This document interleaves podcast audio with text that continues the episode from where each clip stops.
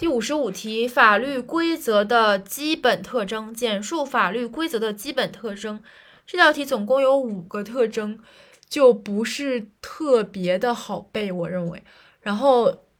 就是，但是它可以联想记忆嘛，就是根据法的特征来记忆。法具有普遍性、规范性，联想到的就是普遍法律法律规则是一种。一般的行为规则，它使用同一标准，对属于其范围效力范围内的主体行为进行指导和评价。这一特点使它有别于任何个别性调整措施，所以它就是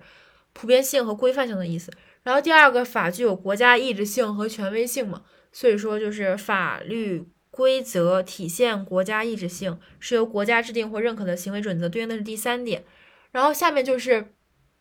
权利义务的一致性。法具有权利义务一致性，对应的第四点，法律规则规定了社会关系参加者在法律上的权利和义务，以及违反法律规则要求时的法律责任和制裁措施，对应的是第四点。然后第第四个法法的特征就是法具有国家强制性和程序性嘛，然后所以就是